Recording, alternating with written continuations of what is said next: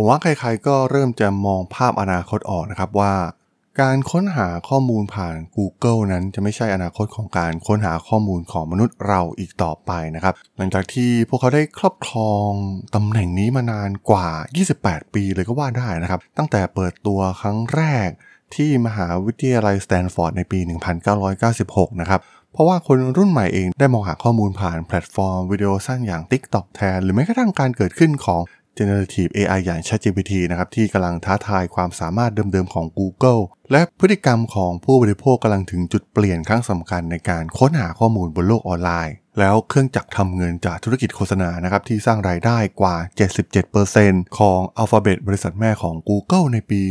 2023 ที่ผ่านมานะครับแล้วถ้ารายได้ส่วนนี้เองเนี่ยสูญหายไปมันจะเกิดอะไรขึ้นกับ Google เรื่องราวเรื่องนี้มีความน่าสนใจอย่างไรนะครับ ไปรับฟังกันได้เลยครับผม You are listening to Geek Forever podcast. Open your world with technology.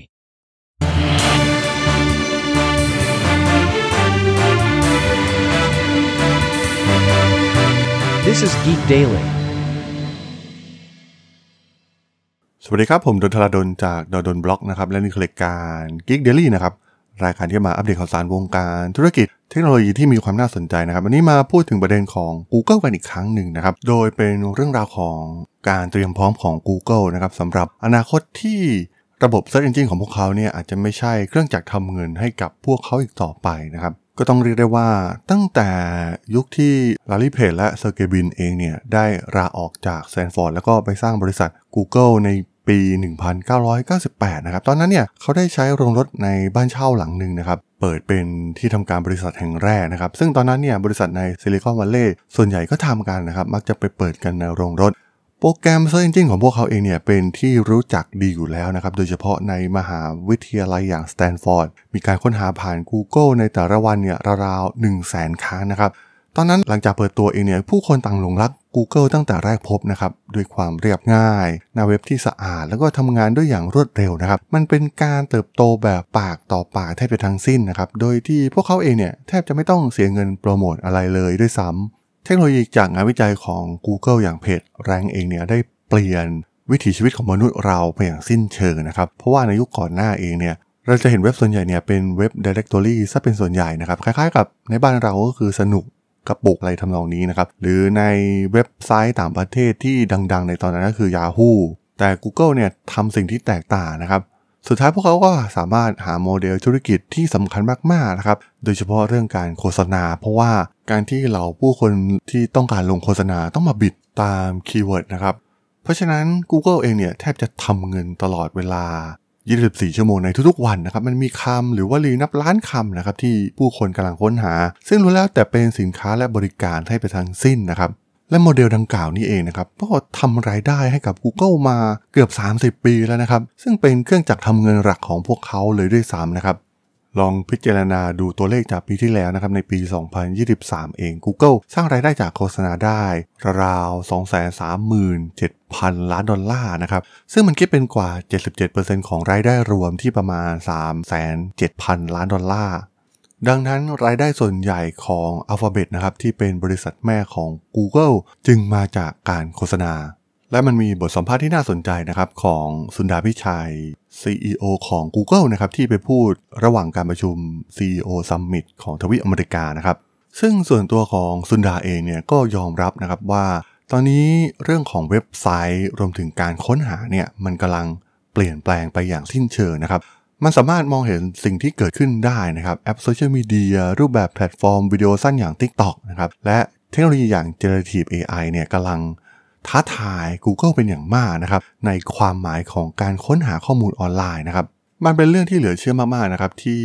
ทุกวันนี้เองเนี่ยตัวของสุนดาพิชัยเขาเองเนี่ยก็ยังใช้งานเว็บไซต์อยู่ตลอดเวลานะครับเขาตื่นมาทุกเช้าแล้วก็อ่าน t e c h m e m นะครับซึ่งเป็นแหล่งรวบรวมข่าวที่เต็มไปด้วยลิงก์ต่างๆนะครับซึ่งเขาเองเนี่ยสามารถเข้าผ่านทางเว็บได้เท่านั้นนะครับ แต่แม้ว่าเขาเองจะชอบเทคโนโลยีเว็บแบบเก่าๆนะครับที่ทำการค้นหาผ่านเว็บไซต์ แต่การเกิดขึ้นของเทคโนโลยีอย่าง ChatGPT เองเนี่ยมันค่อนข้างชัดเจนมากๆนะครับว่ามันกำลังขึ้นมา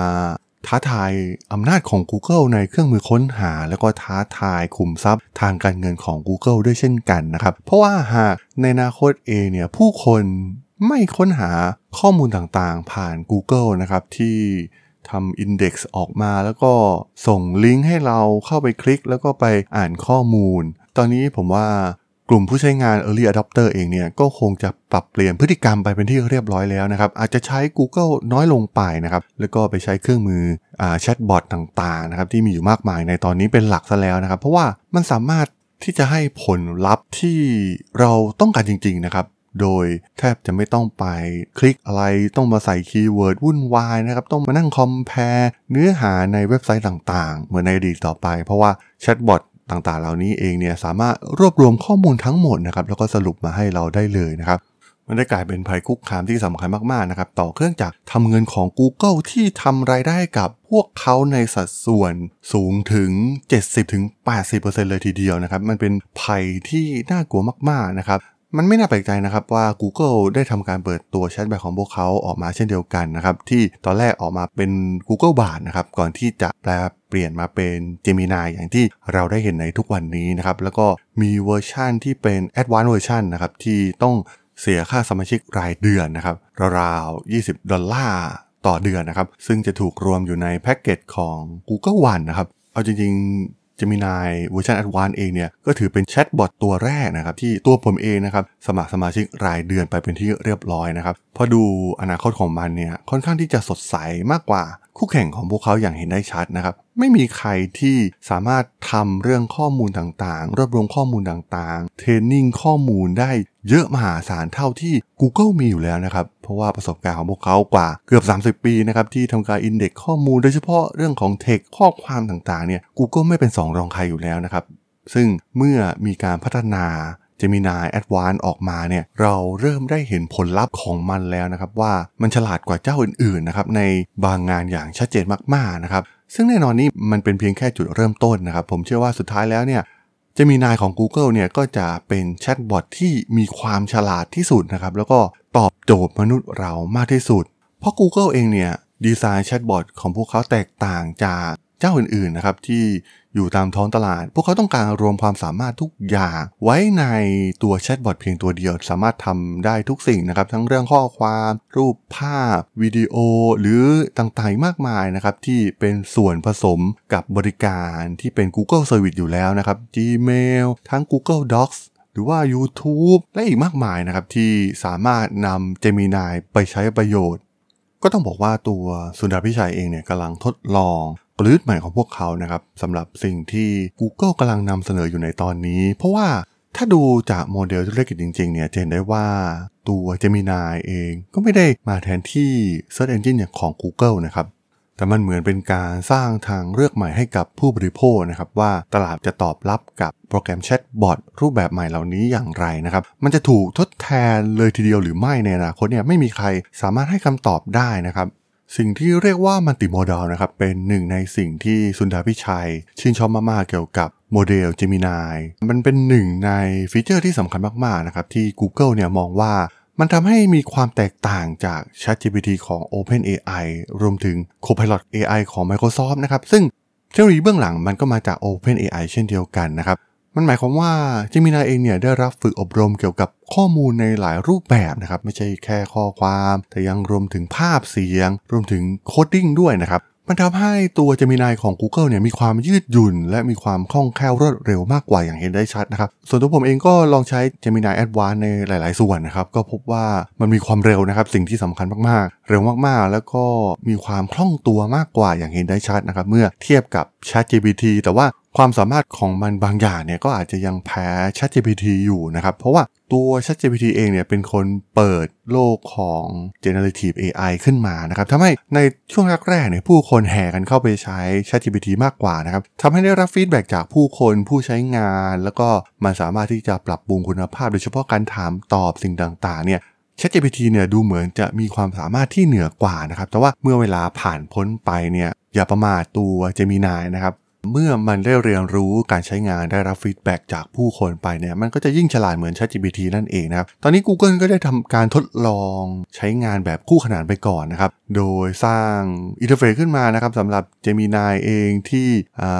แบบฟรีที่ทุกคนสามารถเข้าไปใช้ได้นะครับ ถ้าใครเข้า Google พิมพ์ไปในบางครั้งเนี่ยเราจะเห็นว่าบางครั้งมันตอบออกมาเป็นแชทบอทนะครับซึ่งมันก็ดู UI งงๆอยู่บ้างในบางครั้งนะครับ คราวนี้มามองถึงวิสัยทัศน์ของพวกเขากันบ้างนะครับ เพราะว่าเมื่อ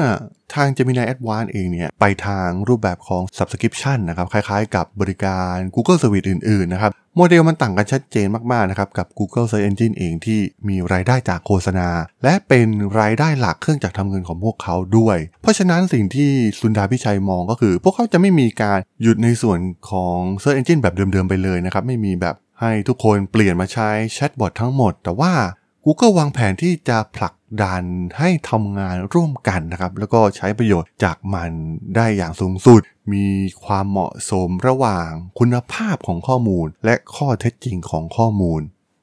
ซุนดาร์เองเนี่ยก็ยังไม่ออกมาพูดอย่างชัดเจนนะครับว่าเทคโนโลยีแชทบอทของพวกเขาที่เป็นเวอร์ชัน Advanced เองเนี่ยจะมีรูปแบบการโฆษณาหรือไม่ในอนาคตนะครับ แต่ถ้าเรามองเห็นภาพสิ่งที่เกิดขึ้นกับ YouTube มันค่อนข้างชัดเจนนะครับว่า มันมีทั้งรูปแบบที่ไม่มีโฆษณา